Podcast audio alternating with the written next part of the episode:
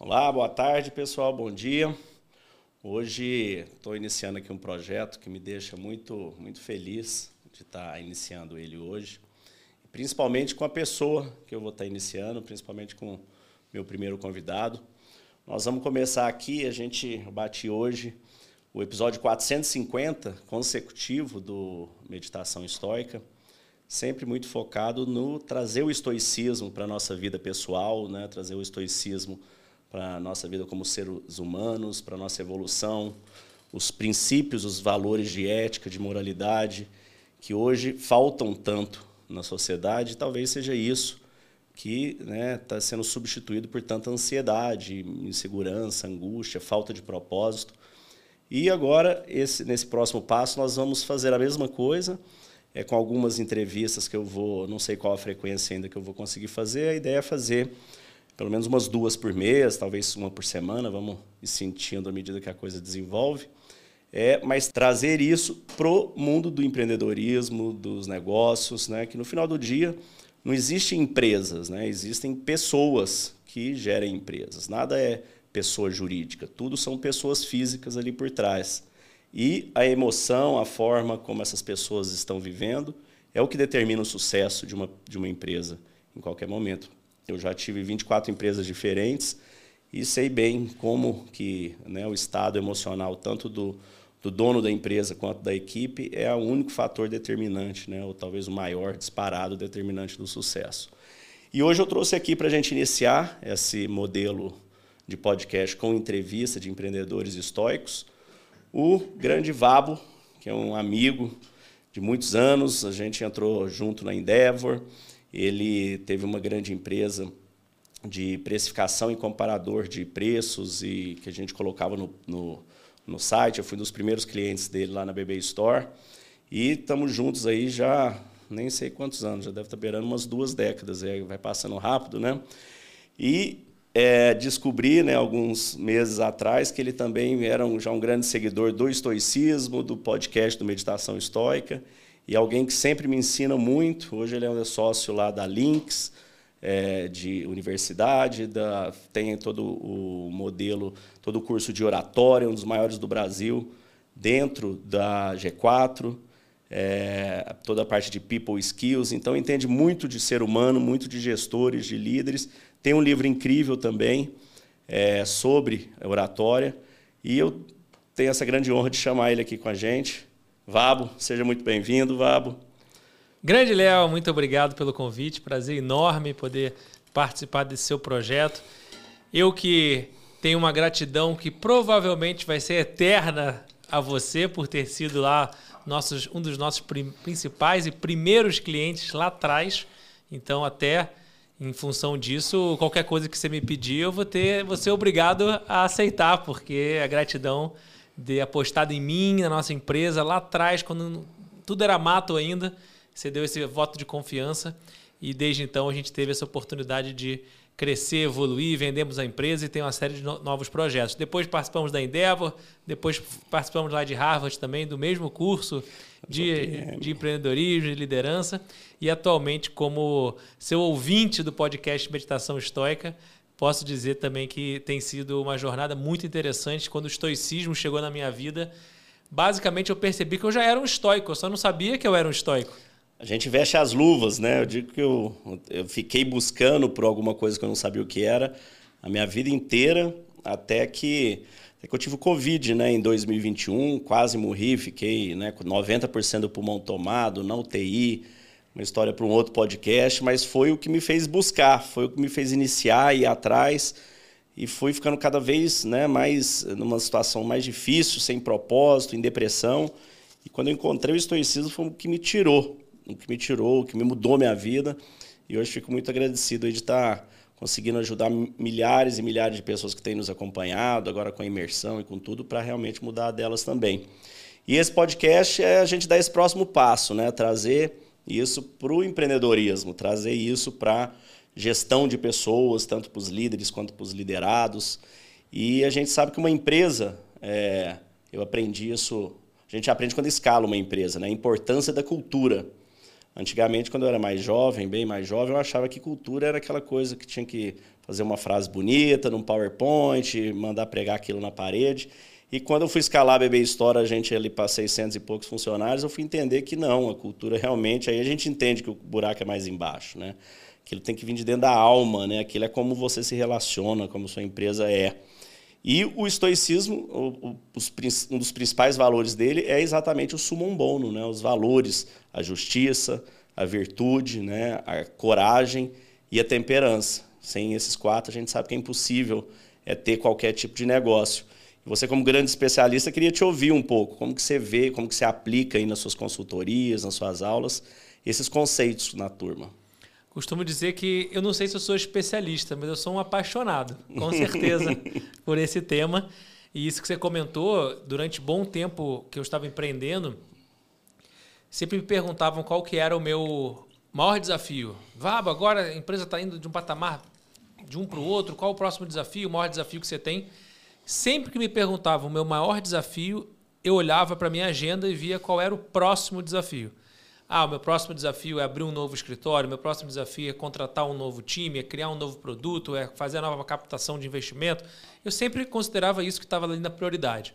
Até que um dia eu percebi que todos esses são grandes desafios relacionados ao comercial, ao marketing, a finanças, a estratégia, a operação. Mas na realidade, os líderes só possuem um grande desafio. E derivado desse grande desafio, todos os demais desafios são decorrência. E esse grande desafio é você conseguir construir um time de alta performance. Conseguir construir uma equipe que esteja alinhada aos valores, que esteja alinhada à cultura. Um time campeão. Esse é o maior desafio. E aí, com isso, sem dúvida, quando eu olho em retrospectiva, eu vejo que, por já ser esse estoico, sem saber o que era estoicismo, a gente foi praticando isso. A maior, o maior diferencial que uma empresa possui sem dúvida alguma, é aquilo que ela não pode ser copiado pelos seus concorrentes. Tudo que eu comentei aqui, o preço, o posicionamento, o produto, a tecnologia, mais cedo ou mais tarde, algum concorrente tem condição de copiar. Só tem uma coisa que não pode ser copiado pelo seu concorrente, que é a forma como você faz as coisas, os processos, como é que você toma a decisão, como as pessoas reagem, o que, que é importante para você, o que, que tem de valor para você, somando isso tudo, o que, que você tolera e o que você não tolera, tudo isso é a sua cultura. Então, construir uma cultura de alta performance significa você sinalizar claramente para as pessoas da sua organização quais são as mensagens e o que é importante e como você pretende tocar, que comportamento é esperado de cada um. Então, isso para mim tem tudo a ver com estoicismo, porque o estoicismo nada mais é do que, na minha visão, a arte de viver bem. A arte de você buscar aquelas duas palavrinhas que todo ser humano busca, mas que muitas vezes está um pouco difuso. O que te faz feliz e o que é sucesso para você.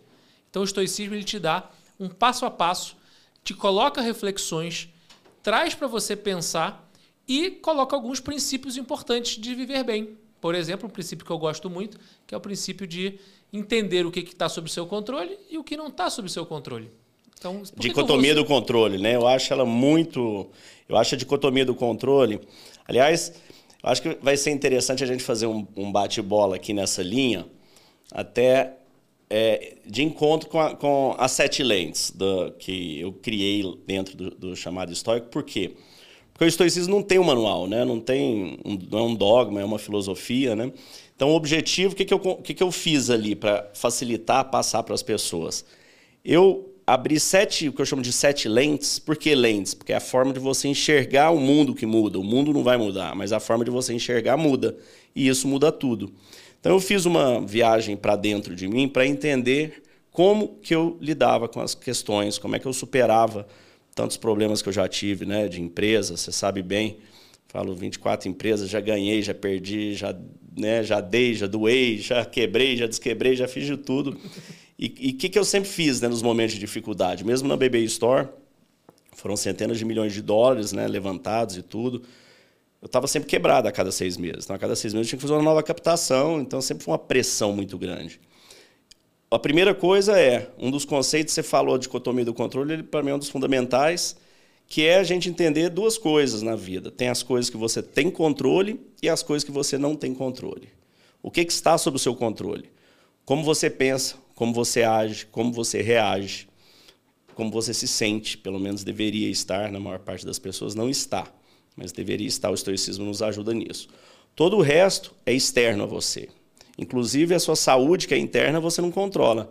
Né? Você faz melhores ações esperando que dê tudo certo, mas a pandemia vem, doenças vêm, aparecem, e o, sua esposa, seus filhos, seu chefe, seu, sua equipe, seu time de futebol, a economia, nada disso a gente tem controle.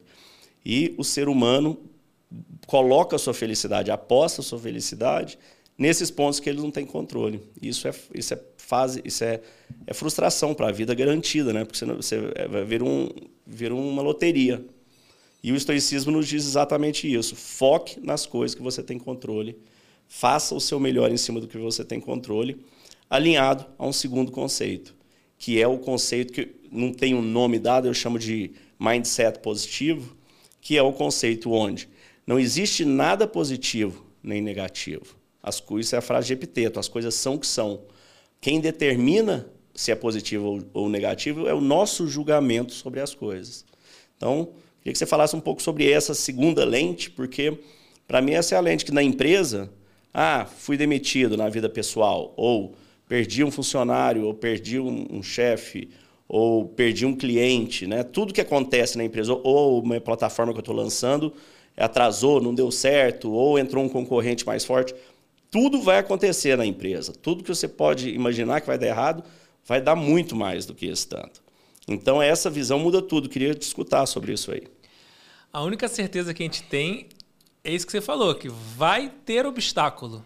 E não é que existe o caminho e existem obstáculos no caminho. O que eu percebi nessa jornada é que o obstáculo é o caminho. Ah, esse é Marcos Aurelius, esse é Marcos Aurelius, olha que, que frase linda, né? O obstáculo, The Obstacle is the Way, né? o livro do Ryan Holiday ainda, né? Exatamente. Então, ciente disso, já muda a perspectiva, já, já muda, muda, já muda a lente. Já, já muda, muda a, lente. a lente. Porque a gente não é pego desprevenido, a gente sabe que uma vez estando na arena, porque é muito fácil não ter obstáculo, é só você ir para a arquibancada. Sim. É só você que quer arquibancada. É a teoria, são os conceitos, é, é a utopia. Agora, você vai para a arena, você vai ser criticado, vai sair algo diferente do que você planejou, vai dar ruim, vai ter algum projeto, vai ter pessoas que você vai ter que se envolver em relação ao time, que você vai ter que, de alguma forma, alinhar. Então, essa é a certeza que a gente tem. A única forma de a gente não ser criticado é muito simples. Você não quer ser criticado? Não faça nada, não fale nada não, não seja, seja nada. Não seja nada. Porque aí não vai ter crítica. No momento que você toma partido, ainda mais hoje em dia, com o mundo polarizado, eleição, política, a gente sabe que vai ter essa grande dificuldade. E aí, olhando para a minha trajetória, eu percebo exatamente esse ponto, de que o obstáculo, ele passou a, uma outra palavra que também o estoicismo trabalha bastante, que é o, o processo de ressignificar. Eu olho para trás e vejo os desafios que eu vivi na minha vida pessoal e profissional, e eu posso ter uma opção 1, um, ficar amargurado, chateado, revoltado pelo que me aconteceu. Ou eu posso olhar para trás, opção 2, e ressignificar. O que que isso trouxe de aprendizado para mim nesse processo? Isso está sob meu controle. Olhar as situações fora do meu controle e sob meu controle verificar. Eu aprendi. Eu quero continuar nesse sofrimento? Eu quero cometer o mesmo erro ou eu quero agir de uma forma diferente, nova? Ano passado eu fui assaltado e eu usei os princípios. Aliás, esse só, só abrindo uma pausa aqui, esse celular aqui, quem me fez comprar foi você. Porque o dia que eu escutei aquilo já era um negócio que eu ficava noiado, porque eu vou pro Ibirapuera correr, eu tô sempre saio correndo com o celular, escutando podcast e tudo. E eu falei, cara, quero que você conte aí, né? Vamos abrir a, a sua reação histórica. Mas eu falei, eu vou ter esse celular que não tem é, banco, não tem mídia social, não tem e-mail de retorno, não tem nada que se levar. Foi um celular, com um segurinho nele ainda. Foi total. Porque foi foda essa sua, né? Foi um desafio. Eu, eu percebi que eu estava sendo estoico e aplicando. Eu estava na, eu na arena. Ou seja, era a hora de saber: realmente eu vou ficar só no campo das ideias aqui, da leitura do estoicismo, ou eu vou aplicar na prática? Então, minha esposa grávida, em casa eu saí para ir para um evento, era a formatura de um aluno meu que ele tinha me convidado. E eu fui ali em São Paulo, um pouco abaixo ali da Santo Amaro, e o que aconteceu foi que eu estava desligado. Então, realmente, eu tenho um princípio na minha vida de que é o princípio da autorresponsabilidade.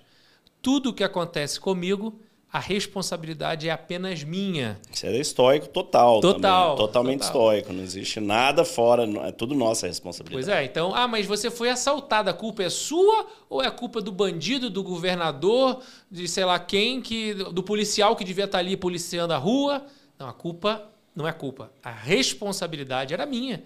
Porque eu escolhi ir para este evento, eu escolhi estar no meu carro sozinho. Eu escolhi não estar prestando atenção, porque na hora do assalto eu estava fazendo um call de trabalho, então estava um pouco desligado.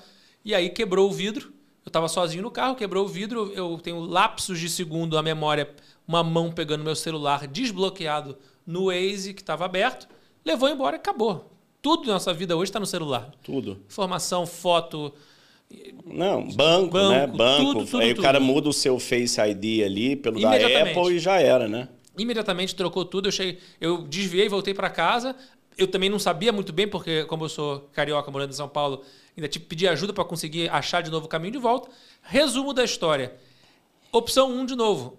Revoltado com o país, revoltado com a polícia, revoltado com a vida, revoltado com tudo, vou embora desse país.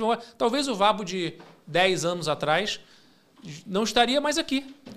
Mas aí teve a opção 2. A opção 2 foi: ok, isso aconteceu. O que eu posso extrair de aprendizado? E aí eu extraí dois aprendizados dessa situação. Primeira, primeiro aprendizado foi que eu fiz uma cartilha, reuni todas as informações que eu consegui obter e consolidei em um documento. Nesse documento tem duas partes: o que fazer para prevenir o assalto e o que fazer pós-assalto. Então, vai, vai na, na, na, polícia, faz um monte de coisa, passo a passo, prevenção, aplicativos você pode fazer, compra outro celular. Tem alternativas para isso. Em casa todo mundo fez tudo que você mandou. Desde não, não conseguir aquele o, o que você, você trava, né, para entrar no o Apple tempo ID. de uso. Tempo de uso. ID com outro celular. Nossa, fizemos Exatamente. tudo ali. Ou seja, já, já, já serviu para você ajudar, mas a quantidade de pessoas que eu mandei, eu botei no Instagram, eu mandei para meus amigos, minha família, mandei para uma galera. Ou seja, isso já serviu para alguma coisa. Eu poderia estar revoltado e eu preferi ajudar. Isso já foi o primeiro aprendizado. E o segundo aprendizado, que é um outro princípio estoico, que é o amor fati. Aí, boa. Certo? Exatamente. Que é ser grato pelo que me aconteceu, ser grato pelo que eu já tenho, ser grato pela minha esposa. Eu tive um susto? Tive um susto. Mas eu fiquei com saúde, fiquei com a minha vida, voltei para casa, tinha minha esposa, minha futura filha na barriga, minha cachorrinha me esperando. Tenho condição financeira, tenho saúde. Mesmo que eu perdesse mais financeiramente, eu teria a condição de, do zero, reconquistar. Então, ser grato por isso e aceitar e, e amar o destino, que é a definição clássica do, do estoicismo, isso me ajudou bastante a lidar com essa situação desagradável que ano passado eu tive que passar. É, bacana. E você falou da terceira lente, né? Na verdade, a ordem delas. É, a gente falou do, do, da dicotomia do controle, você entender as coisas que você tem controle e você não tem. Nesse caso aí, o que, que você usaria, né? Você tem controle sobre prestar mais atenção, você tem controle sobre né, ter um celular travado com outras coisas, não ficar dando bandeira, essas coisas você tem controle, né? Sobre onde você anda, você tem um certo controle, essas coisas você tem. O, a, a questão do mindset positivo, né? É ruim ou é bom ser assaltado? Não sei, depende. Tem uma, uma fábula muito interessante é, que conta que estava um, um senhor de uma fazenda, né? E ele tinha um cavalo, conseguiu um, um cavalo muito bom que nasceu, e esse cavalo fugiu. E o vizinho dele chegou, falou: Nossa, aquele seu cavalo, melhor que você conseguiu ter, ele fugiu. Ele falou: Fugiu, você acredita? Ele falou: Nossa, que ruim, hein? O cara falou: Não sei, será? Ele falou: Ah, lógico, você perdeu o seu melhor cavalo. Ele falou: É, vida que segue. Aí, daí, daí algumas semanas, voltou esse cavalo correndo com uma manada de cavalo junto que veio. Não sei se é manada de cavalo, como é que fala? Tropa, né? Como uma tropa de cavalo que veio, manada de manada acho que é de elefante. Veio uma tropa de cavalo junto e falou: o que, que é isso? Falou: ó, atraiu outros cavalos, estava no, tava no cio e tudo, agora é tudo meu aqui, os cavalos. Falou, Nossa, que coisa boa, hein? Que incrível. Ele falou: será? Talvez. Aí continuou, o filho dele estava ali, viu um daqueles cavalos lá e foi tentar montar nele para amansar o cavalo. E o menino caiu e quebrou a perna. O vizinho chegou, nossa, que azar, hein? Eles quebrou a perna e tudo. Falou, não sei, será? Talvez. Aí, daí a pouco, começou uma guerra lá na, no, no, país dele, na cidade, vieram chamar todo mundo para o alistamento, e o filho dele não pôde ir, porque estava com a perna quebrada. Então, a gente nunca sabe se é bom ou se é ruim. Né? Será, talvez, o que está te esperando ali do outro lado? Então, mesmo em situações mais extremas, como a morte talvez seja a mais extrema delas, né? a morte é a mais irreversível. No entanto, ela é a mais certa de todas. E o estoicismo tem uma das lentes que é exatamente o memento mori, que é a gente se lembrar da nossa mortalidade. E sempre que eu falo isso, às vezes no, nos podcasts eu trago bastante esse tema, que essa é uma lente que eu gosto muito, né? Pode parecer uma coisa meio dark, né? A nossa a nossa civilização ocidental, ela transformou isso muito num tabu, a questão da morte. Como se a gente não pudesse falar sobre isso, não atrai, como se não fosse natural morrer, né? Fosse uma, uma exceção. E não é, todos nós vamos morrer. Todos nós nascemos, temos uma média de 80 voltinhas em torno do Sol. Eu já dei 46, falta umas 24 na, na média aí o 34 e o restante é bônus, né? Pode ser que tenha um bônus aí conforme for a, a, o comportamento e a vida, a gente não sabe o que, que é. Mas é o que a gente tem. E isso não devia trazer tristeza, isso deve trazer perspectiva. Porque se você tem um problema na sua empresa, qualquer que seja, você quebrou a empresa, faliu, né, perdeu uma grande conta, cara, relaxa, você vai estar morto daqui a alguns anos o boleto, aquilo nada é o fim do mundo. Tudo são situações, as coisas são o que são. Relaxa um pouco, não fica com esse medo todo. Você vai resolver. E a hora que você pega essa lente com a lente que você falou do amor fati, é que a coisa fica incrível.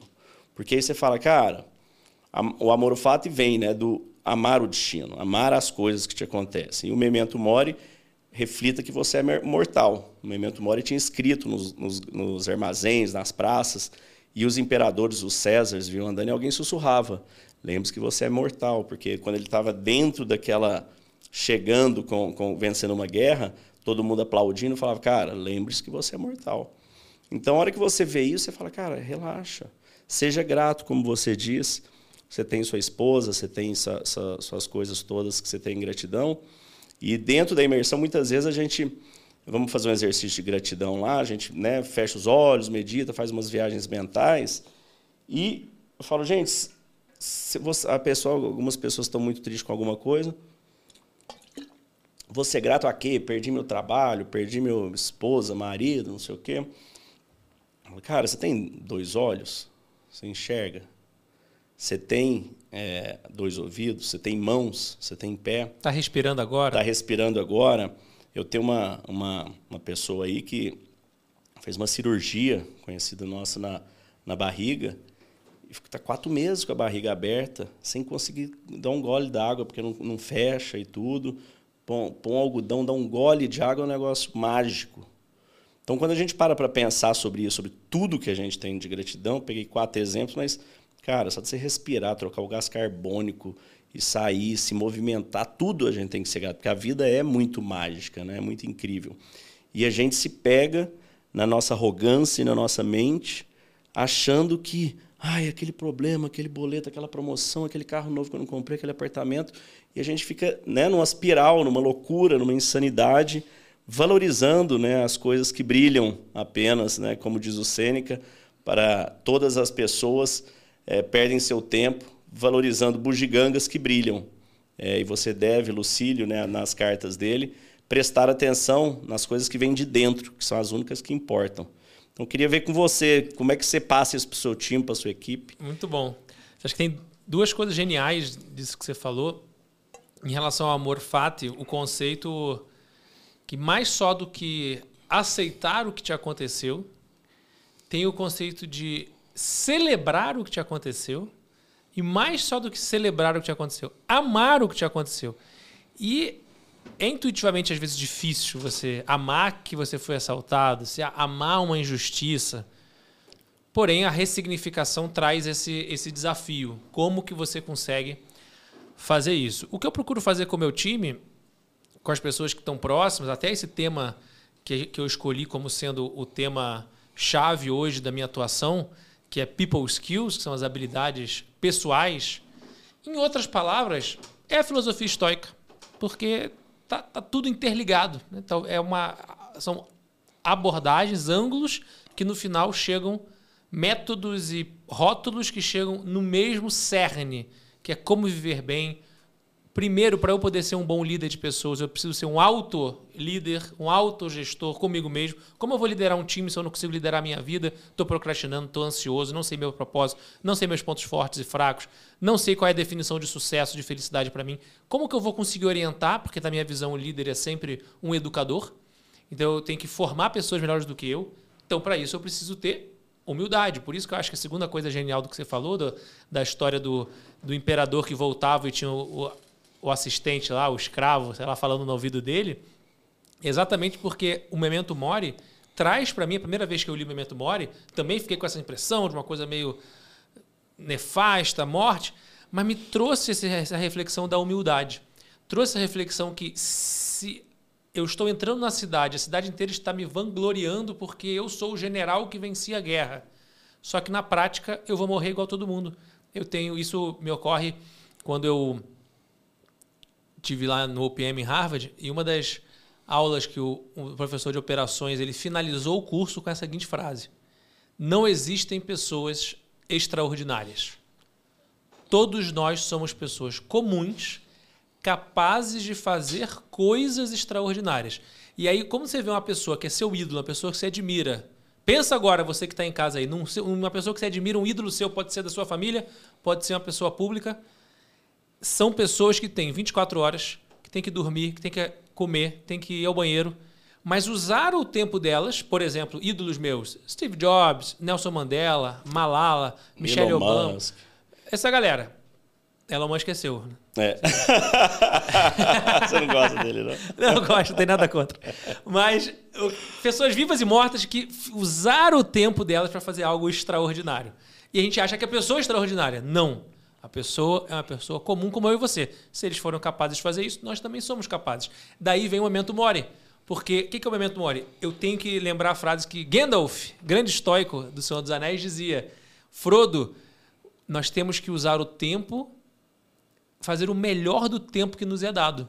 O que, que, é isso? É memento mori total. E essa frase é de Sêneca, inclusive. Total. Não é pouco, que temos pouco tempo, é que desperdiçamos muito do tempo que nos é dado. E o Sêneca aprendeu com quem?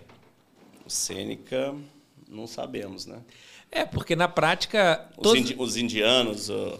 Provavelmente. É... Provavelmente Sêneca, Marco Aurélio, Zenão, Epicteto. Vem também muito de Sócrates ali, né? Sócrates. É. Que, que era contemporâneo também deles. Né? Então, na minha visão, eu, eu, eu sou um pouco iconoclasta. Eu com certeza dou todo o valor para os estoicos e acredito que eles estão com esse rótulo. Tanto é que depois veio Schopenhauer usou amor fati.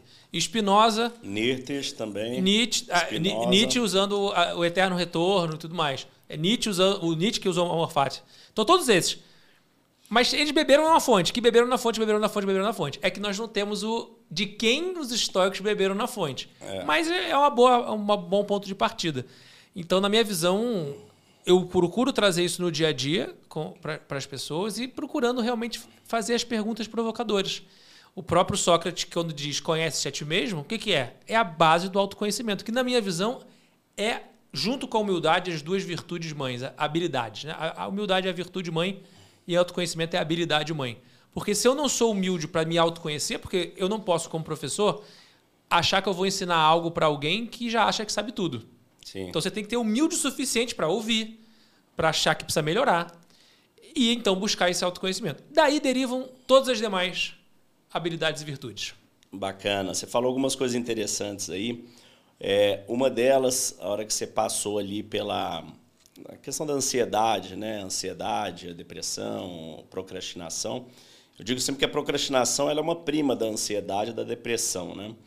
É, tem um, um, livro que eu gosto muito, que eu li há alguns anos e reli agora, depois de ter aprendido sobre o estoicismo, que é O Poder do Agora, do Eckhart Tolle. Inclusive, eu fiz um episódio mostrando o tanto de estoicismo que tem nisso.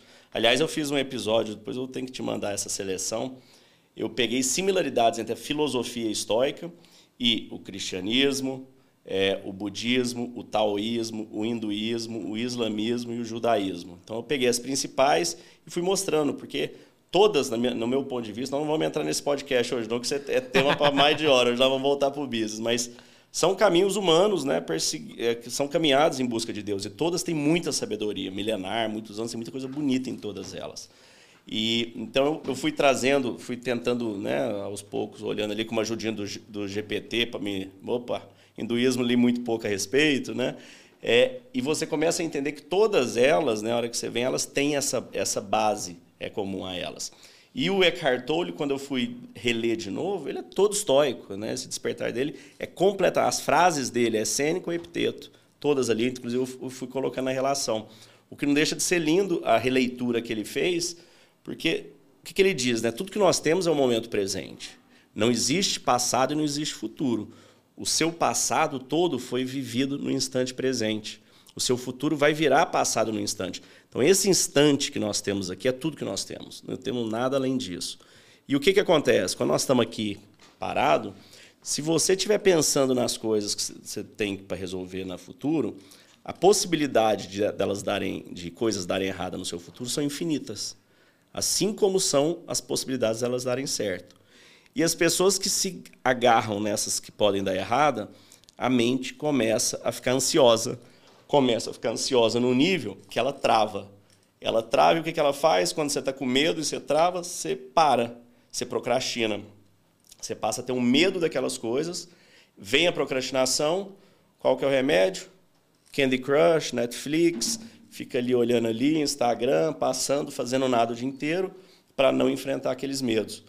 A sua vida, obviamente, vai ficando né, uma espiral descendente, financeira, emocional, relacionamento, saúde. Isso se transforma o quê? Numa depressão. A sua mente sai de uma mente no futuro com ansiedade para uma mente no passado com a depressão.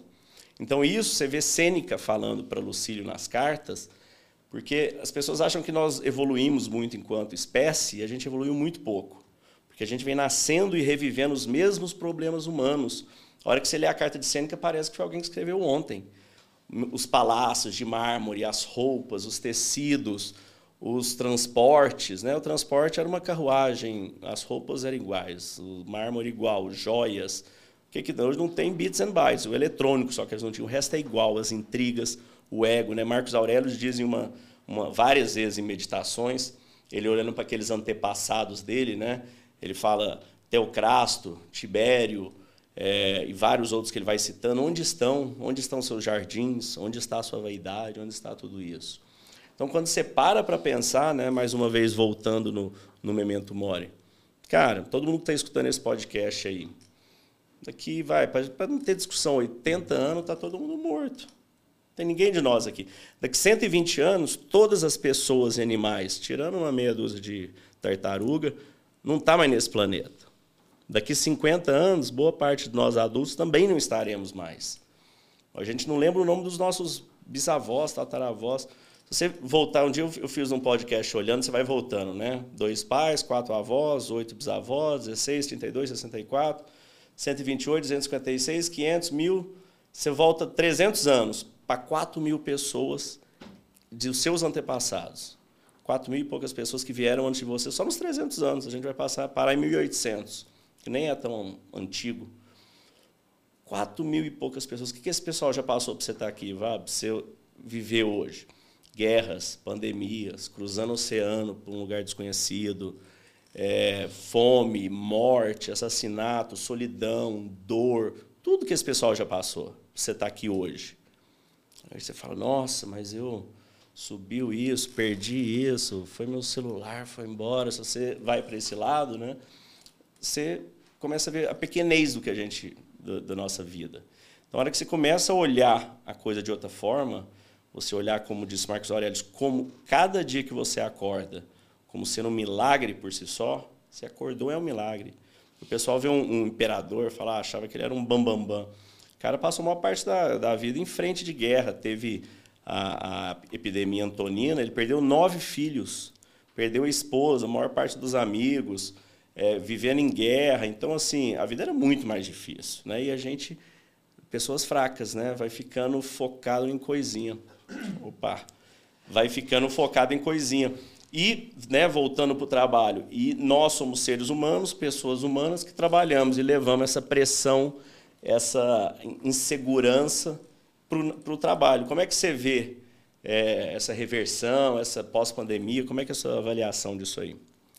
Usando a lente número 2, que é do mindset positivo, eu vejo com bons olhos que nós nunca tivemos uma oportunidade tão grande das pessoas despertarem. Ou como dizia Carl Jung, o que, que o Jung dizia?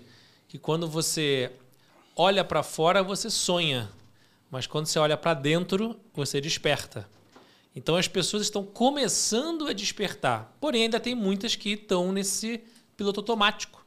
Então a filosofia estoica, assim como os people skills, assim como o autoconhecimento, tudo isso dentro de um caldeirão traz para a gente o despertar, traz para a gente a saída desse piloto automático, traz para a gente essa reflexão de como funciona a vida, de onde eu vim, para onde eu vou, o que, que eu estou fazendo aqui.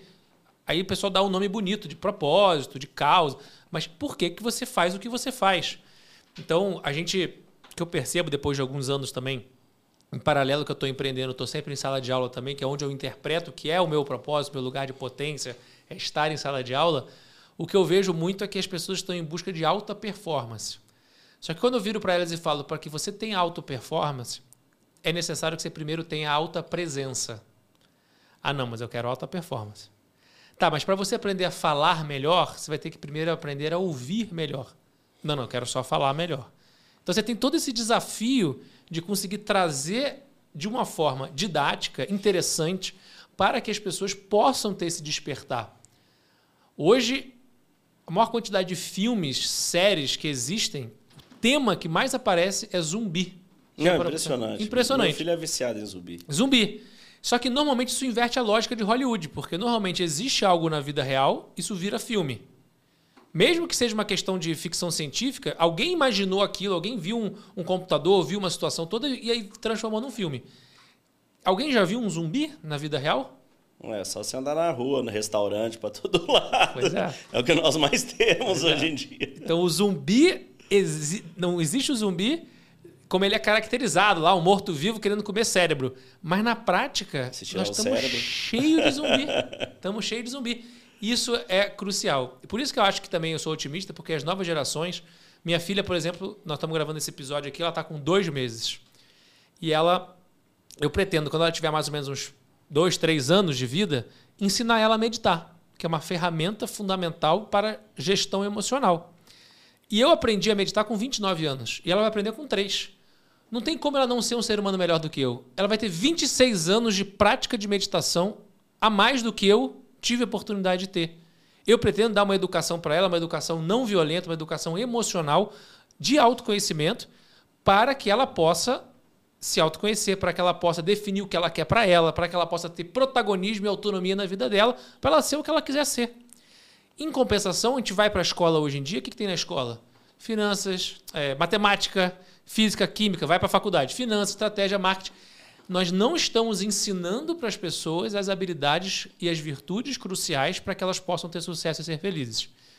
Então, é muito interessante e importante que exista esse chamado esse chamado, esse convite para que as pessoas saiam do, do piloto automático e comecem a refletir. E eu, com os meus times e com os meus alunos, eu procuro fazer isso. Eu procuro não dar respostas, eu procuro provocar com perguntas para que as pessoas possam perceber: beleza, esse é o mundo que a gente vive.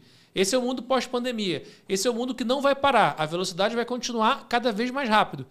A única coisa que eu tenho para fazer é eu gerenciar a mim mesmo para lidar com isso e não ficar esperando que o mundo vai ser assim assado, ou eu só vou ser feliz quando eu comprar minha casa na praia. Só vou ser feliz quando eu comprar meu BMW. Só vou ser feliz quando eu quando casar com a pessoa tal. A felicidade está dentro de cada um. Agora, aí eu volto a pergunta para você. Racionalmente, eu sinto que quando as pessoas escutam o seu podcast, quando escutam a minha aula, o meu conteúdo no Instagram, as pessoas entendem.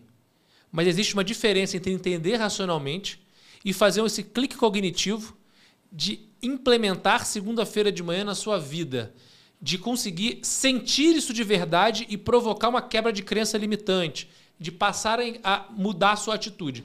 Então você que está agora com o curso, a imersão, com os alunos seus dando depoimentos maravilhosos que demonstrando essa mudança. O que, que você acredita que faz essa diferença entre a pessoa Beleza, a pessoa nem sabia. Beleza, agora eu sei, agora eu entendi os, as sete lentes, entendi os princípios, mas nem todo mundo consegue jogar isso para segunda-feira de manhã. O que, que você tem algum insight sobre isso? Cara, achei bacana que você falou sobre meditação, né? Meu, meus filhos no início meditavam ali desde cedo. Eu comecei a meditar com 15 anos de idade, eu fiz um primeiro, uma primeira imersão que chamava na época Silva Mind Control, existe até hoje, no Mind Valley, nos Estados Unidos, eles refis recente. Depois eu fiz é, meditação na projeto da, é, Hoffman da quadrinidade, eu fiz duas vezes. Você fica uma semana inteira fazendo meditações e imersões para se autoconhecer. Depois eu fiz transcendental, faço mindfulness desde essa época, então tenho 30 e poucos anos aí eu medito. E depois fiz Vipassana.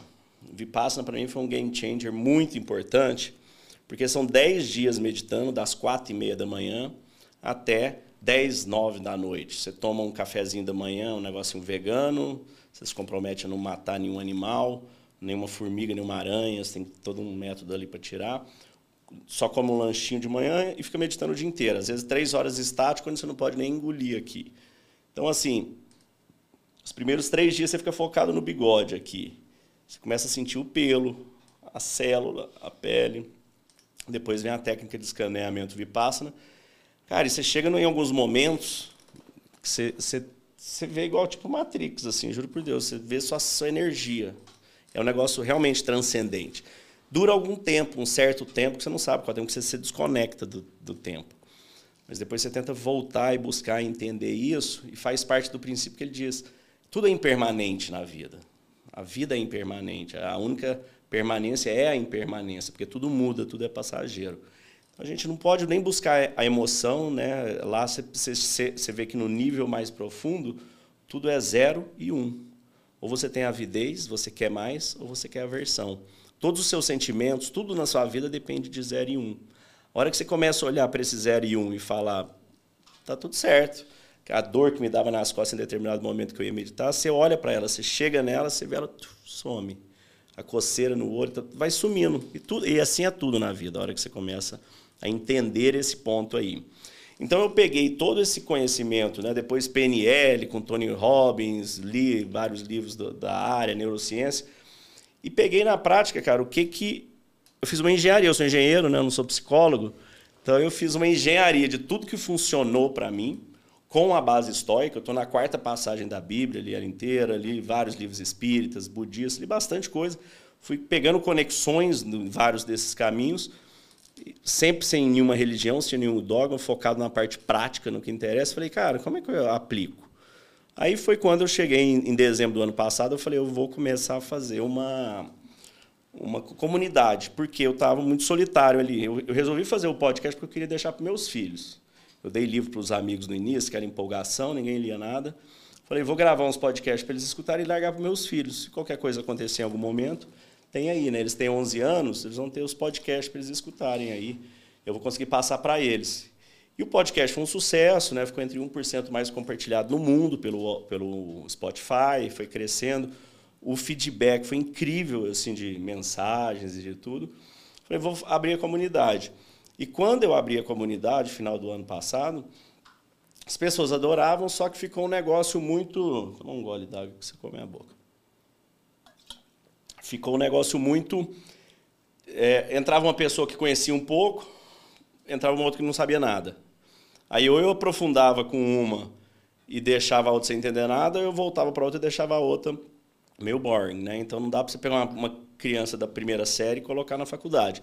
Então eu falei, eu preciso equalizar de alguma forma. De alguma forma eu preciso fazer algo que todos cheguem no mesmo nível, para a gente participar desses encontros do chamado, mergulhar nessas lentes. É, depois que a pessoa já passou, do, né, como se tivesse graduada ali, vamos chamar. Aí eu criei o chamado histórico, né, fiz a primeira imersão em dezembro. Foi incrível, as pessoas adoraram os feedbacks, a transformação. Cara, fico muito orgulhoso, assim, gente que tinha 12 anos de terapia, 12 anos com TAG, que é transtorno de ansiedade generalizada. É o Cleiton, ele ficava num quarto, não queria sair, tomando remédio há 12 anos. Ele fez parece mentira, né? Coisa de engenheiro. Em sete dias, tem um depoimento dele gravado. É, em sete dias, ele, a mulher deu, deu alta para ele. É óbvio que eu não estou falando que isso funciona para todo mundo, mas para ele funcionou. Como disse Sêneca, se eu conseguir tocar uma só pessoa, já está valendo a pena, já, já valeu a pena tudo que eu fiz. Cara, e vieram outras centenas de, de pessoas.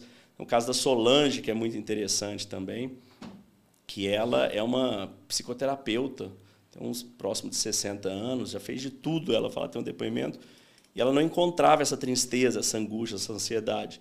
E com as lentes estoicas aplicadas da forma como a gente faz, porque como é que a gente traz para a prática, né? A prática é o seguinte, eu, eu falo bastante para o pessoal, falo, gente, se você sabe alguma coisa e você só sabe, isso vale um ponto. Qualquer coisa que você saiba. Sêneca tem a frase que ele fala: se me for dado conhecimento e eu não puder compartilhar com os amigos, de nada importa. O que você vai fazer com esse conhecimento na sua cabeça? Então, vale um ponto. Se você pegar esse conhecimento e aplicar ele na sua vida uma vez, vale 10. Se você pegar esse conhecimento e tornar dele um hábito, vale mil. Se você pegar esse conhecimento que virou um hábito e propagar isso para as outras pessoas, que essa é a sétima lei de estoica, o do simpatia, né?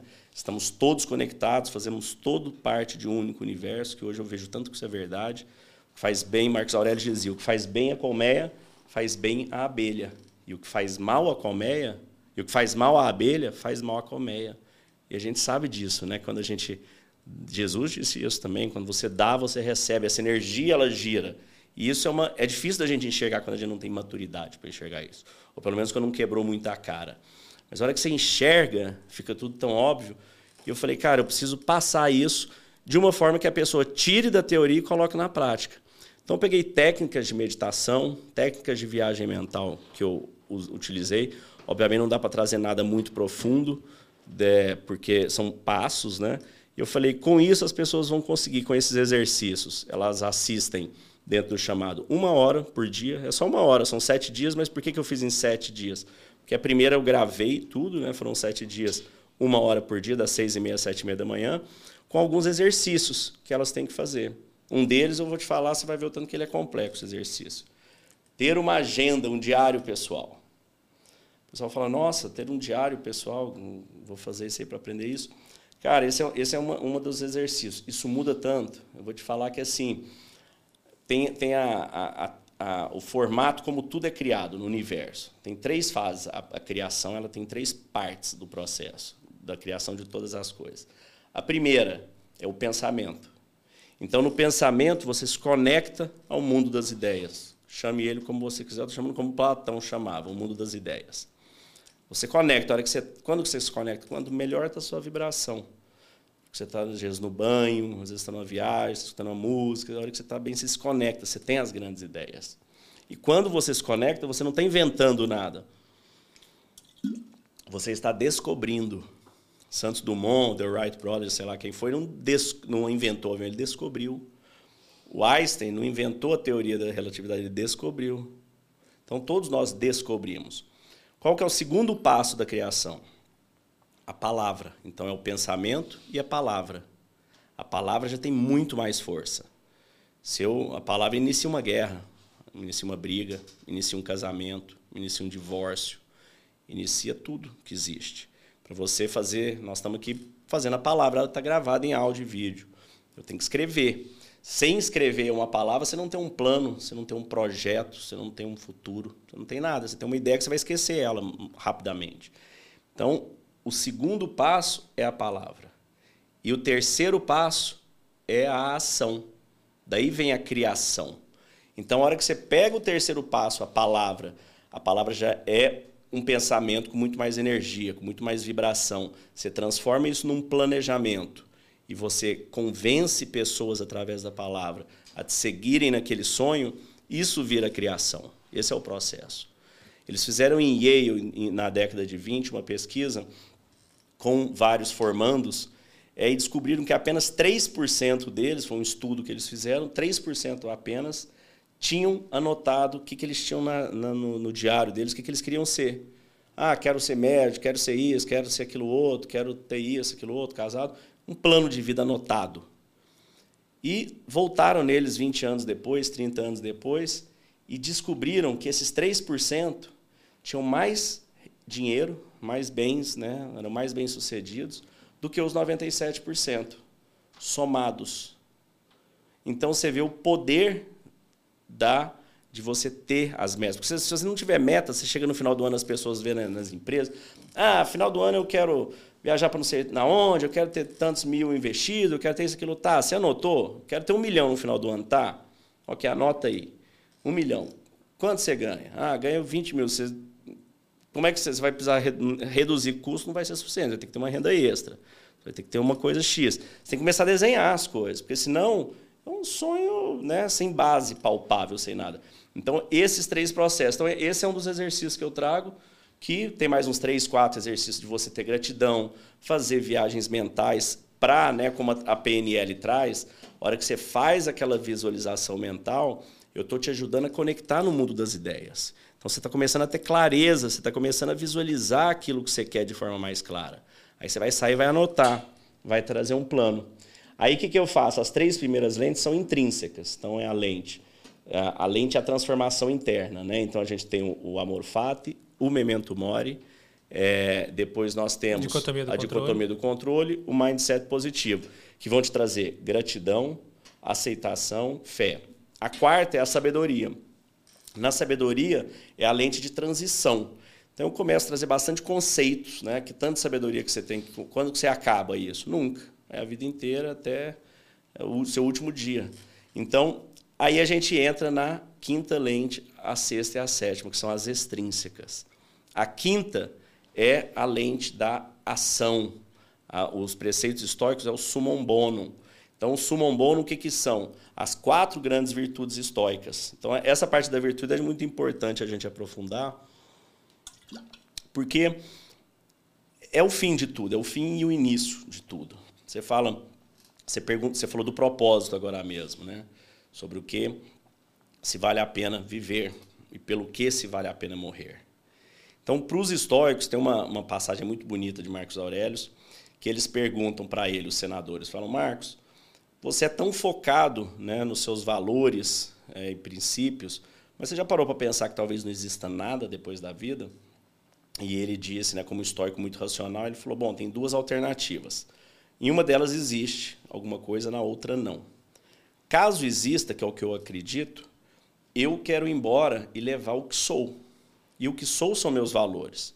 Porque meus palácios, minhas carruagens, minhas joias, minhas roupas, meus braços, olhos, órgãos, nada vai comigo.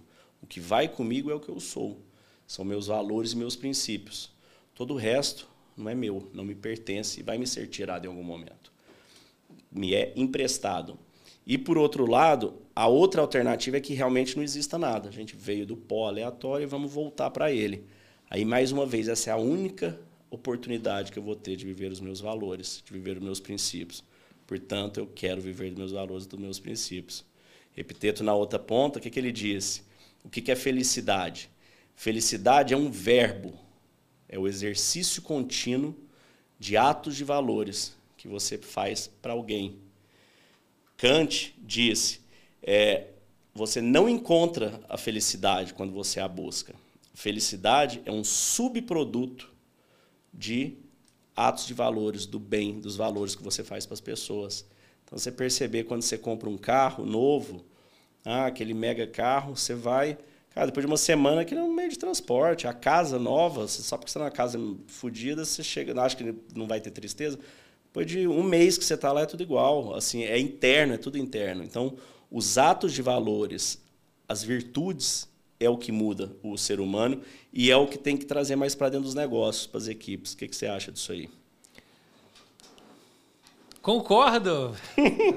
Muitas reflexões. Tem que pensar sobre tudo isso que você falou, mas 100% tem aquela outra definição também de Nietzsche, da lei do eterno retorno, que felicidade é você desejar que aquele instante não acabasse nunca.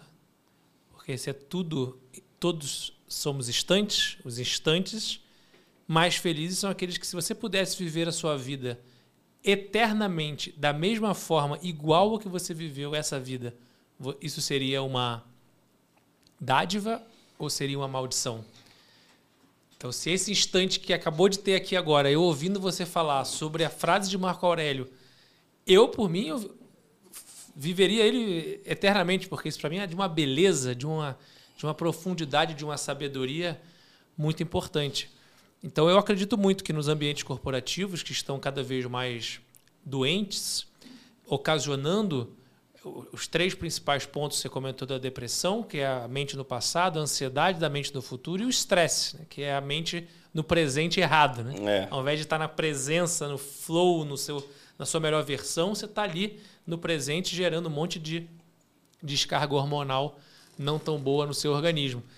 Então a gente deveria ter ambientes corporativos menos tóxicos a partir do momento que a gente possa trabalhar com esses conceitos, essas virtudes e de uma maneira prática, né? com ferramentas, com conceitos, com atitudes que possam vir.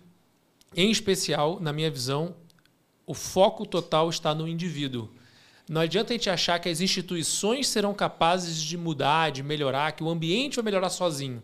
Se cada indivíduo assumir esse protagonismo, viver na prática entendendo que as suas respostas estão dentro de si, se você que está assistindo a gente aqui está tendo uma crise na sua vida, na sua vida pessoal, na sua família ou na sua empresa, diminui o volume de fora e aumenta o volume de dentro, porque a resposta vai ser encontrada em algum momento dentro.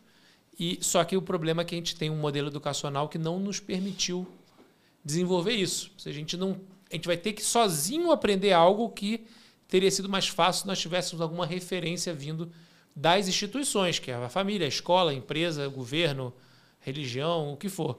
Mas se a gente conseguir romper essa barreira e entender que depende só de cada um e que cada indivíduo tem as ferramentas necessárias, pelo menos para buscar ajuda, isso certamente vai contribuir para um ambiente corporativo melhor. Bacana. O, essa, o que eu acho muito interessante também do, do estoicismo para os negócios, para o business, né? como a gente disse, como você disse aí, como eu falei, não existem instituições, não existe nada além do ser humano, né? Como Gandhi disse, né? Seja você a mudança que você quer ver no mundo. Não espere que outro faça. Nós, dentro do estoicismo, a gente entende que dentro daquela da dicotomia do controle, você nunca tem controle sobre nada externo, mas você sempre tem controle sobre como você vai reagir. E não foi isso que Jesus, o maior dos líderes, na minha opinião.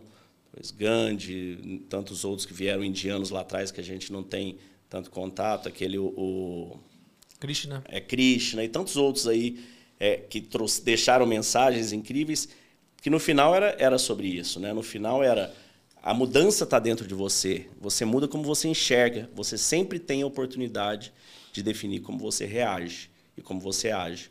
Então, a hora que eu trago na quinta lente a lente da coragem, a lente da ação, é a lente de você sair da inércia. Você passa pelas três lentes intrínsecas, você passa a ter fé, ter gratidão, ter confiança, adquire sabedoria e a partir daí você vai para a ação na quinta lente. Então, na quinta lente, o que, que eu vou trazer? Aí eu trago bastante da minha experiência corporativa.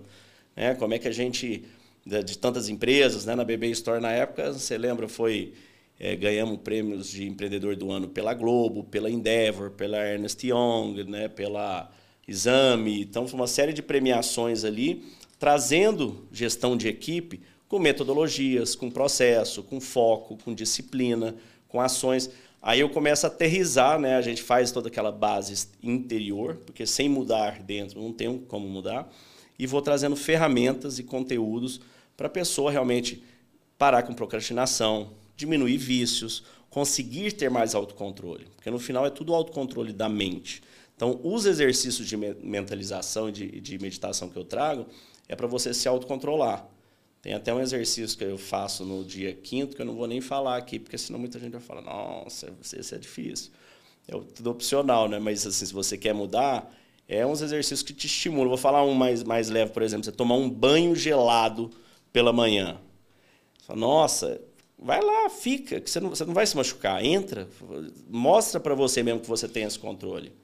De, de falar, eu. Não, porque o que é auto, autocontrole? É uma palavra muito interessante, né? Autocontrole é, uma palavra simples que ninguém entende exatamente o que, que ela é, de tão simples que ela é e de tão difícil que ela é de, de, de, Então, se parece que não é uma coisa sua, mas vamos lá, ó. Eu vou falar um negócio para mim. Eu vou pegar meu celular aqui, ó. Peguei. Levantei, virei para mim. Vou dar um gole d'água agora, ó. Pronto. Eu tenho autocontrole, não tenho? Falei para mim que eu vou fazer isso. Falei para você que eu ia vir aqui. Agora, vamos elevar o nível. Vamos acordar, passar os próximos 30 dias acordando às 5 da manhã e correndo 5 quilômetros no Ibirapuera? Te fazendo esse desafio agora, quer? Aí, Tem que ter muito autocontrole. É mais autocontrole, mais disciplina, mais foco, mais objetivo. Para que, que eu vou querer ir? Assim, mesmo que eu queira porque eu quero emagrecer, mesmo que eu queira porque eu quero ter mais saúde, a nossa mente começa a nos boicotar. Opa, mas peraí, quem que é a nossa mente? Aí você tem que começar a entender uma coisa que ela é mais complexa de entender. Eu vou tentar resumir aqui, porque a gente faz isso com mais profundidade dentro da imersão. Você é um ser triplo. Nós somos um ser triplo. Então nós temos o nosso corpo, que é esse invólucro que a gente habita dentro dele. Nós temos a nossa mente. A nossa mente não somos nós. Você já viu quantas vezes você pensa uma coisa que às vezes você não concorda. Tem coisa que eu penso que eu fico até com vergonha daquilo. Eu falo, mas como assim que eu posso ter vergonha de uma coisa que eu pensei? Porque a minha mente não sou eu. Quem sou eu? Eu sou aquele que observa. Eu sou aquele que, quando eu medito, eu me escuto. Aquele que, quando eu estou naquele, naquele momento mágico, né, de, de paz, de serenidade, de euforia, de esportes radicais, por exemplo. Uma pessoa que está fazendo um esporte radical, eu gosto de fazer kite, não é tão radical, mas é um esporte que você tem que estar tá focado. Você imagina um cara que faz base jump, escalada. Naquele instante, se ele errar, ele morre. Ele está 100% presente. Aquilo é sobre estar presente. É a alma dele que está conduzindo aquilo ali. Então, mas como é que você separa a mente da alma? Então vamos lá, o pessoal fala que a gente usa 10% da mente. No meu ponto de vista, não é bem assim. Você usa para o seu raciocínio 10% da mente. Mas a sua mente ela está coordenando um corpo com bilhões de funcionários aqui que estão morrendo e nascendo, aquela que faz morrer, enterra, nasce, está trazendo comida e quebra o oxigênio, e quebra a comida e vai e alimenta isso tudo e troca célula e faz crescer e faz digestão e cresce cabelo e vai e faz tudo que está fazendo para a gente estar tá vivo. Bilhões e bilhões com sinapses, com mais sinapses do que galáxias. Cada dia eu escuto, depende do, do novo episódio da Netflix, de, do tamanho de sinapses que a gente tem. É uma máquina muito potente. Nós temos uma Ferrari multiplicada bilhões aqui que a gente. Imagina, seu celular. Quantas coisas que ele faz que não precisa de você? Ele liga, desliga, recebe ligação, tem joguinho, alarme, várias coisinhas que você põe aqui que ele está indo funcionar. Você fica o dia inteiro nisso aqui, pá, pá, pá, né? Você genericamente aí todo mundo. Então, a sua mente é bilhões de vezes. E, e no nosso celular tem mais tecnologia do que tinha os ônibus espaciais, do que tinha a NASA quando foi lançado o primeiro foguete. E a gente fica com isso aqui. A nossa mente é muito mais poderosa que isso. E ela gera um backlog, um barulho muito grande. Um barulho muito grande que a gente não controla. Então, a nossa mente que fica ali gerando aquilo então vamos lá, minha alma, eu quero ter mais saúde, eu quero ter mais disciplina, eu quero parar com droga, eu quero parar com bebida, eu quero não procrastinar, eu quero não fazer várias coisas. A minha alma quer isso, essas coisas boas. Mas a minha mente, de manhã, ela está muito sussa, porque ela está lá deitada, quente, ela não está tendo que processar esse tanto de coisa, ela está só no, na chama piloto ali, para a mente é ótimo. Fala, não, fiquei descansando aí, tá tudo certo. O meu corpo é melhor ainda. Ele fala, ó, oh, o tanto de energia que vai despendiar para levantar agora. Então, não. E a gente fica naquela briga, a gente perde, porque a gente não controla a nossa mente. A hora que você começa a meditar, que eu acho incrível o que você falou da sua filha, ela vai aprender desde nova a se conectar com ela mesma, a se conhecer. A hora que você começa a fazer isso, a hora que você vira essa chave, a hora que você se escuta pela primeira vez, não dá para não escutar mais. A hora que você vê, não dá mais para desver. Aí você percebe que você é quem observa. Você não é esse barulho da sua mente. Aí você vai querer toda hora silenciar. Tem algumas formas de silenciar. Droga, silencia, vários tipos de droga. Bebida, por algum tempo, silencia. É, essas coisas de muita emoção, né? esportes super radicais, silenciam. Agora, todos têm efeitos colaterais muito fortes, silenciam por certo tempo e começa a danificar. Né? O resultado, videogamezinho, ficar olhando isso aqui, silencia, ficar olhando para a Netflix sem pensar, tudo isso silencia. Só que tem efeitos colaterais ruins que, no longo prazo, podem te destruir. A meditação silencia de uma forma natural. Sem efeito colateral. Sem efeito colateral. E mais importante que tudo, ela não apenas silencia, ela deixa a sua alma se expressar. Você não fica numb, né? A hora que você usa uma droga que você fica em silêncio, acha bom porque aquele está em silêncio, mas você está anestesiado. Com a meditação, você está com completa consciência, enxergando, vendo, sentindo, sem nenhum efeito colateral, só efeitos positivos. Né? Então, é, é, é a melhor droga que existe, a meditação, no meu ponto de vista. Você é você, você não é seus pensamentos nem seus sentimentos. Então, na minha visão, tem duas perguntas fundamentais que deveriam nortear a nossa vida. Enquanto nós não tivermos uma resposta, e talvez não necessariamente a resposta, mas enquanto eu não estiver num caminho de tentar responder, mesmo que eu não tenha encontrado ainda a resposta fundamental, eu entendo que eu provavelmente no meu caminho não terei aproveitado essa jornada ou eu vou estar indo para o como diz o Sêneca está vendo o ouro que reluz ao invés de objetos que As bugigangas. bugigangas. São duas perguntas fundamentais. Quem sou eu e como eu funciono?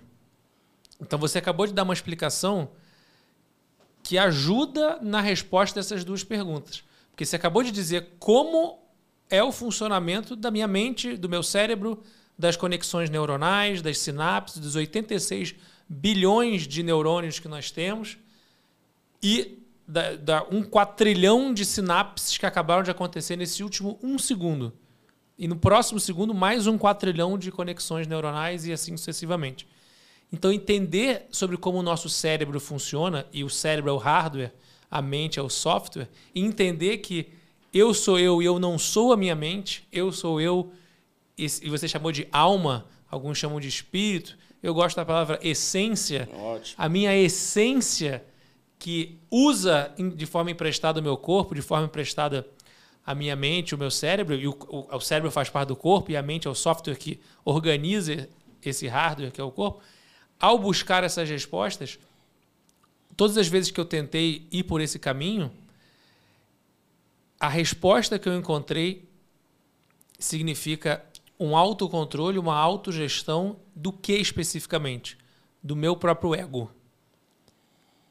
Que também é uma ferramenta e não é para destruir o ego, é para gerenciar o ego, é para domar o ego, é para harmonizar o ego com as demais esferas da minha vida.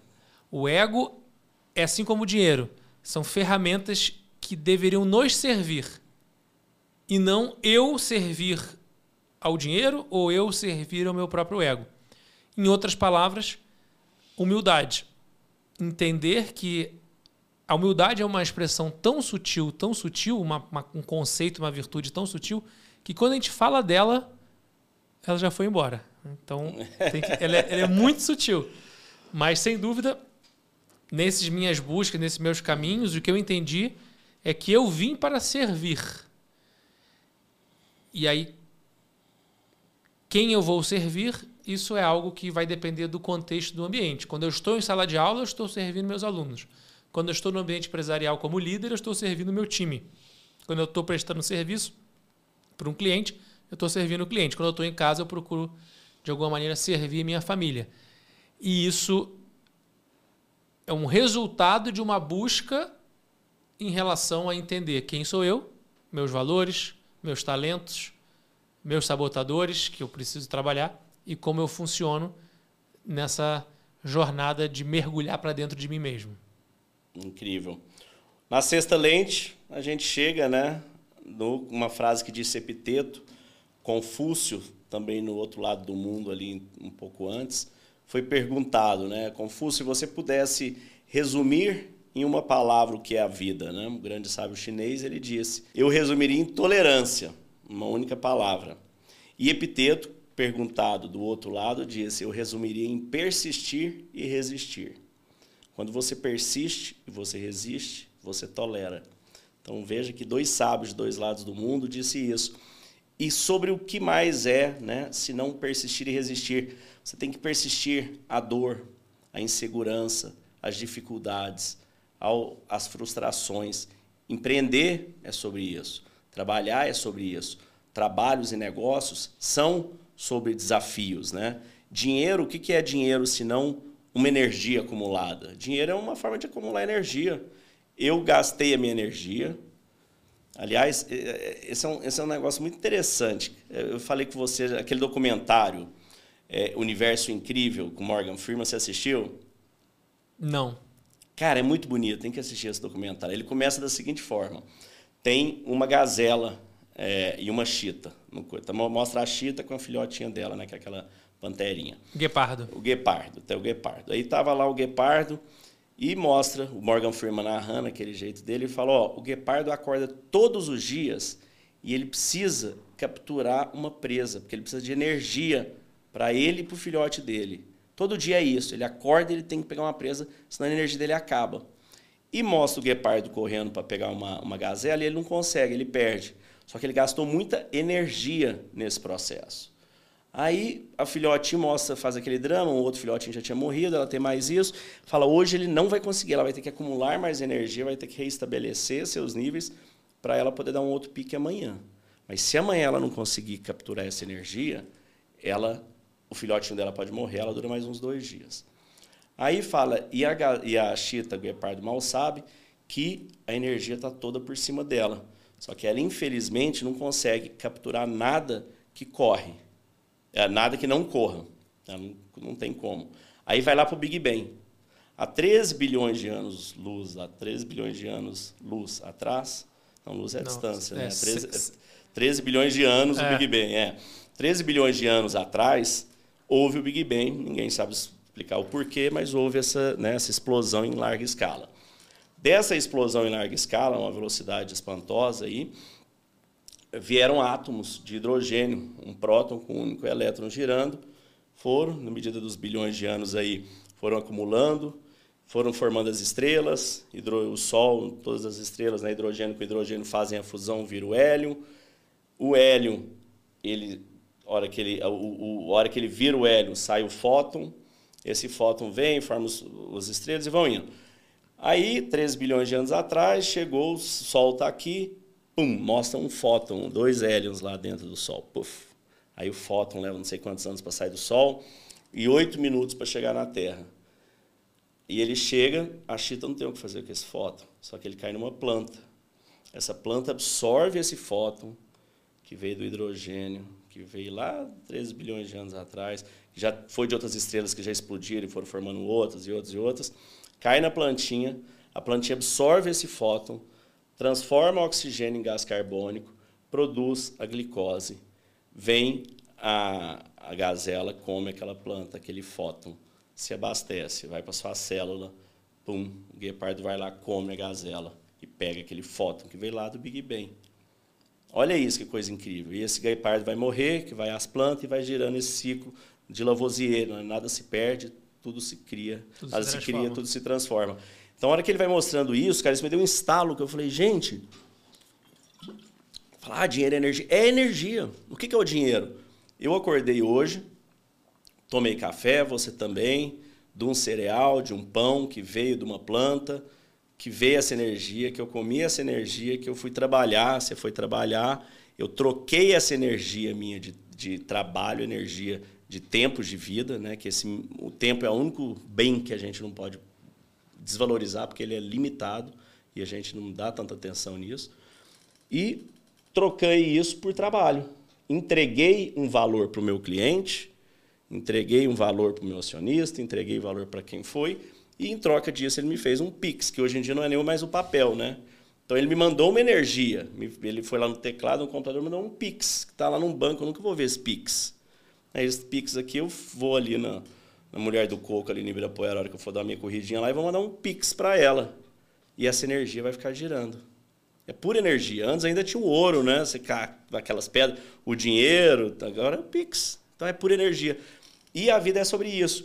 Então, a hora que a gente vai para a sexta lente, que a gente traz a resistência, a resiliência, a persistência, porque quando você começa uma ação com a coragem, se você começar e parar, começar e parar e você não tiver persistência, não vai chegar em lugar nenhum. Você vai ficar rodando em círculo.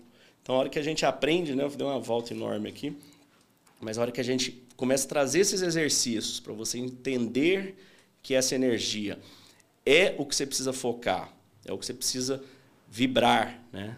Para você conquistar as coisas que você quer, dinheiro e tudo mais, é, a coisa fica muito mais clara, fica muito mais objetiva. Esse propósito muda tudo, por isso que essas lentes mudam. E por fim, para a gente é, finalizar a última lente, é a lente do que você disse agora mesmo, né? Nada em nossa vida é sobre nós. Tudo é sobre as pessoas que tocamos. Então, acho essa frase maravilhosa ali no livro Conversando com Deus, de Donald Walsh. Depois eu vi que ela já tem algumas outras fontes também. Então, uma frase maravilhosa que, para mim, resume tudo. Resume que a regra de ouro que Jesus disse ainda também, né? Faça aos outros o que gostaria que fosse feito a você, trate bem ao próximo. É, que é sobre a simpatia, que é a lente estoica, onde estamos todos conectados, o que faz bem a colmeia, faz bem a abelha. Somos todos parte de um universo maior, Marcos Aurélio diz. Nascemos todos para servir um ao outro. Então, a hora que você percebe isso, né, eu chamo ela a lente do transbordo, você transbordar as coisas positivas da sua vida, a vida passa a ter propósito, a vida passa a ser incrível, a vida passa, os desafios passam a ser oportunidades para você melhorar. As dificuldades, você passa a olhar para elas com curiosidade e até diversão. Você fala, ó, oh, não é isso? Levou meu celular, roubaram minha bicicleta no parque, há três semanas atrás. Encontrei uma amiga, amarrei ela ali na pracinha do Porquinho. Aí começou a cair uma chuva, estava com meus meninos dele, fomos jantar, almoçar lá no, no Selvagem lá. Eu voltei, minha bicicleta não estava lá. Meus meninos já tinham ido embora de carro, meu pai buscou eles. Eu falei, oh, foi embora minha bicicleta. Era uma bicicleta boa, até gostava dela. Aí falei, vou aproveitar, vou correndo para casa, em vez de bike, né? Eu ia dar uma pedada, vou correndo. Fui correndo para casa, cheguei lá em paz, minha mãe falou, cadê essa bicicleta? Falei, mãe, roubaram. Nossa, não é possível. Ah, passou o tempo dela de estar comigo, né? Deixa que ela faça feliz quem está com ela. Passou o tempo dela, né? tá tudo certo. É, a energia rodou de novo. A energia rodou de novo, entendeu? Bicicleta, qualquer coisa que seja, né? É, então eu vejo muito nisso, sabe, Vab? Eu acho que todos os aprendizados que eu tive de empreendedorismo, como você disse no início, eu só consegui fazer tudo o que fiz porque eu acho que eu já era estoico. Né? Eu não sabia o nome, não sabia conectar uma coisa na outra, mas na loucura, na insanidade da minha mente eu estava conectando. Só que com uma grande diferença que eu percebo na minha vida. É, quando eu tive todo o, tudo que eu consegui fazer né, em várias empresas, a BB Store que chegou a ser muito grande e tudo, eu lembro que eu falava, cara, nossa, estou muito no muito top, muito feliz tudo que eu conquistei, mas eu não estava em paz. É, a ansiedade de conquistar foi transformada por uma ansiedade de medo de perder. E hoje em dia que eu já recomecei várias vezes depois de lá, a ansiedade sumiu, principalmente depois do estoicismo, principalmente não, depois do estoicismo. Então hoje as coisas que eu faço na minha vida, aqui acabou virando meu grande propósito de vida. Tem outros negócios acontecendo, mas levar o estoicismo para as pessoas virou minha missão de vida, virou o que eu quero, porque isso mudou tanto a minha vida, e eu vejo mudando a vida das pessoas. Eu falo, gente, agora eu entendi o que, que é realmente é, se fazer por um propósito. Porque quando eu entrei em depressão depois do Covid, que eu saí da UTI, eu tinha perdido a minha energia, porque eu sempre tive muita energia, sempre trabalhei muito, mas nada fazia mais sentido para mim. Tudo era não tinha mais energia. Eu ia para o meu escritório, não olhava aquilo, não, não digeria mais. E agora eu voltei a fazer, ficar 14, 15 horas por dia fazendo as coisas que eu gosto, lendo, estudando. Falo, nossa, que essa, essa frase vai ajudar alguém, esse vídeo aqui vai, vai impactar alguém, que vai melhorar, que vai sair da ansiedade, que vai conseguir melhor no relacionamento da empresa. E comecei a, receber esses feedbacks, essas mensagens. Foi o melhor combustível que eu podia ter na vida. Assim, é, é incrível a hora que você vê as pessoas é, se sentindo melhor por algo que você está conseguindo ser o vetor. Porque esse conhecimento não é meu, eu sou um vetor, eu só pego e leio e passo a minha opinião e ajudo ela a conectar na prática. Né? Então, fico muito feliz e estou numa fase assim, muito grata. E quero que você conclua muito aí bom. e te agradecer pelo nosso, nosso primeiro podcast empresarial estoico empresarial, empresário estoico, empreendedor estoico. Eu que agradeço queria terminar inspirado pelo que você acabou de dizer. Tem aquela frase dizendo dois dias mais importantes da vida: o dia que você nasce e o dia que você descobre o seu propósito. E você redescobriu o seu propósito, conectando-se com o mundo das ideias, trazendo esses conceitos milenares e certamente ajudando muita gente. Tem três conceitos que eu queria finalizar trazendo em função do que você falou, que resumem um pouco da minha adaptação, minha aplicação da filosofia estoica na minha vida. Então, como professor, eu acredito no primeiro conceito que eu chamo de filosofia da torneira. Eu sou a torneira. O conhecimento é a água. A água passa pela torneira. A torneira não é dona da água. Eu, como professor, todos esses conceitos que nós trouxemos aqui, e todas as frases que a gente falou e tudo que a gente fala, nós não somos donos disso. A, o conhecimento passou pela água e está inundando outros caminhos. Então, isso que eu acredito quando eu estou em sala de aula e aqui no nosso podcast, não deixa de ser uma sala de aula virtual, online, Sim. podendo chegar a muitas pessoas. Esse conhecimento que passou por nós, que possa inundar a vida de outras pessoas. Esse é o primeiro, filosofia da torneira, poder passar por isso. O segundo é filosofia do degrau. Então, que é, eu acredito que eu estou aqui sendo um degrau, nós estamos aqui sendo um degrau para as próximas pessoas que é aquilo que Isaac Newton dizia sobre o ombro de gigantes. Ele só foi capaz de descrever a lei da gravidade porque ele se baseou nos conceitos anteriores. Jeff Bezos só foi capaz de criar a Amazon porque alguém tinha criado a internet antes. E alguém criou a internet antes porque alguém tinha criado algum protocolo de tecnologia antes e assim sucessivamente. Então, nós estamos aqui hoje bebendo nessa fonte do estoicismo porque eles plantaram essa semente. Então, eles foram o degrau para a gente ser hoje o degrau da próxima pessoa que vai poder também ser o degrau e aí conecta com simpatia de servir os demais. E eu acredito também na filosofia do papagaio, em que nosso papel aqui, meu papel como professor, é só repetir de uma forma mais estruturada todos os conhecimentos que você obteve, nenhum deles foi você que criou, você apenas recriou, organizou, criou um método, sete passos, sete lentes, sete formas de ver o mundo. Então você está sendo um belo papagaio, porque você está repetindo só que de uma forma estruturada, organizada, isso está levando para muitas pessoas. A filosofia da torneira se conecta à filosofia do degrau, se conecta à filosofia do papagaio. E eu, como seu aluno, e você, como meu mentor, quero dizer que foi um prazer enorme participar aqui. Espero que quem quiser continuar debatendo com a gente, pode me encontrar lá no Instagram, vabo23, que junto com o Léo estaremos aí sempre tentando trazer conteúdos de valor e que possa ajudar a vida de cada um. Obrigado. Bacana. É só dar, dar uma, uma contribuiçãozinha extra nesse tema que você falou, do, do ombro de gigantes. Né? Um exemplo que eu gosto de, de passar bastante é que para a gente usar o nosso celular, eu não preciso saber fazer um celular, você sabe fazer um iPhone? Eu não tenho a menor ideia como é que faz um celular. Aliás, eu não sei fazer coisas bem mais simples que um celular. o celular, então, esquece. Só que isso não significa que eu não posso comprar e usar e usufruir de todo o conhecimento que já vem embarcado, como você mesmo disse. Quem o Steve Jobs foi inventando, a gente vai voltando no rádio, no eletro, na TV, vans, eletricidade, Tesla, e vai voltando. Então, nós todos, né, um médico, quando vai se formar em seis anos, mais residência, mais isso, mais aquilo outro, 12 anos para ele se formar médico em tudo, ele também não aprendeu isso em 12 anos. Foram milhares de anos de evolução da medicina que trouxeram ele até aqui, que ele só pegou aquele finalzinho do que interessa daquela especialidade, acumulado de testes. E da mesma forma é o conhecimento filosófico, que é muito pouco valorizado. Então, as questões humanas sempre foram as mesmas. E a gente não precisa estar sozinho no nosso quarto, entendendo e sonhando como é que eu vou sair dessa angústia, dessa depressão, me dá um Prozac, me dá aquilo outro. Ai, como é que eu paro de procrastinar? Como é que eu sou mais é, é, como é que eu sou mais persuasivo, como é que eu me comunico melhor. Cara, tem sábios que já vieram antes de nós que já deram essa resposta. Vai estudar, vai ler, ou vai escutar um podcast, ou vai. Né? Hoje tem tantas formas. Antigamente, nossos avós, nossos pais, até nós também, antigamente, porque antes de, dos anos 2000, anos 90, não tinha internet. Você tinha acesso aos livros. Antes dos livros, que livros? Não tinha nem livros, né? Assim, é muito caro, não tinha conhecimento. Aquelas enciclopédias britânicas.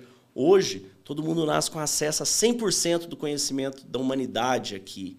E ela fica jogando porcaria aqui, perdendo tempo, não estuda, não lê, não faz nada, fica alucinada. Então, quero dizer para vocês, terminar é, com uma, uma citação de Sêneca, onde o conhecimento, a filosofia, ela não deve ser algo que você guarda quando eu tiver dinheiro, quando eu tiver bem, quando eu tiver rico, quando eu tiver feliz, eu vou estudar filosofia, eu vou estudar como ser um ser humano melhor. Não, você tem que fazer isso agora, você tem que aprender hoje como ser um ser humano melhor, porque é isso que vai te trazer felicidade, é isso que vai te trazer paz, é isso que vai te trazer alegria. Todo o resto são distrações que a gente tem para evoluir, para crescer na nossa experiência humana. No entanto, o conhecimento, a sabedoria que vem sendo trazendo há milênios é o que você precisa encontrar e, principalmente, viver com isso dentro de você. Então, desejo a todos muita abundância e paz. Fiquem com Deus. Estamos por aqui.